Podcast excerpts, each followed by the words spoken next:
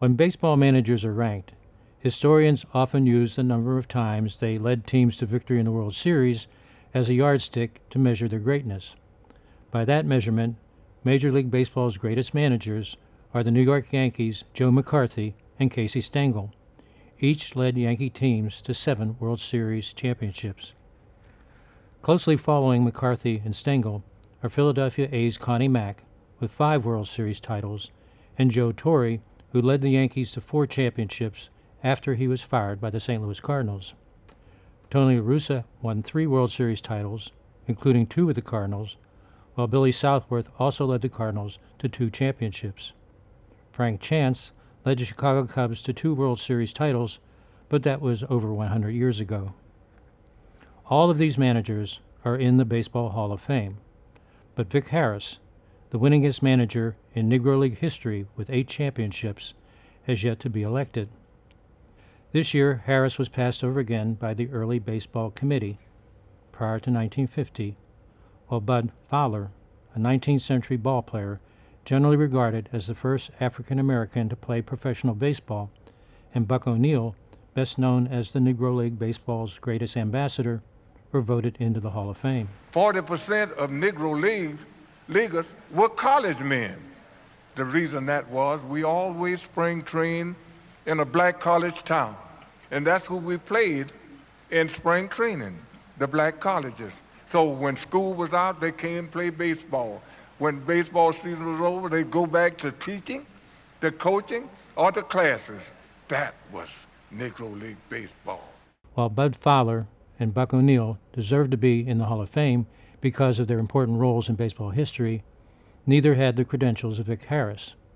As a ball player, Vic Harris was often described as the Negro League's Ty Cobb.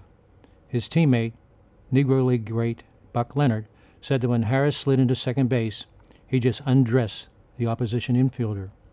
Pittsburgh Crawford second baseman Dick Seay claimed that Harris would cut you in a minute, cut you and laugh.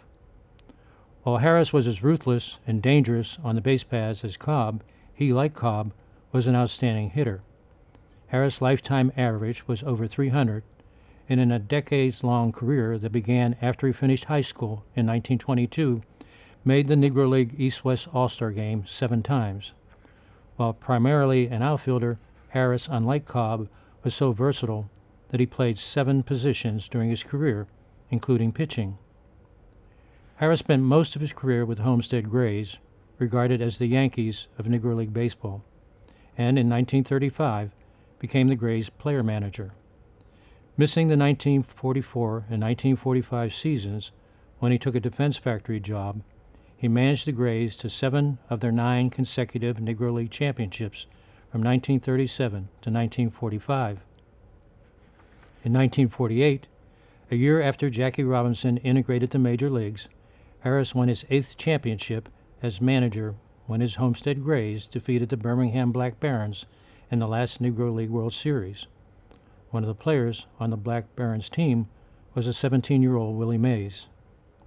While Mays would soon join many of the best players in the Negro League, in the slow integration of the American and National Leagues, Harris worried that if they take the best of our boys, we will be but a hollow shell of what we are today. While he recognized integration would be a good thing for Negro League stars, it might not be for the rest of the players in Negro League Baseball. Harris proved a prophet when organized Negro League Baseball collapsed and his Homestead Grays were reduced to barnstorming.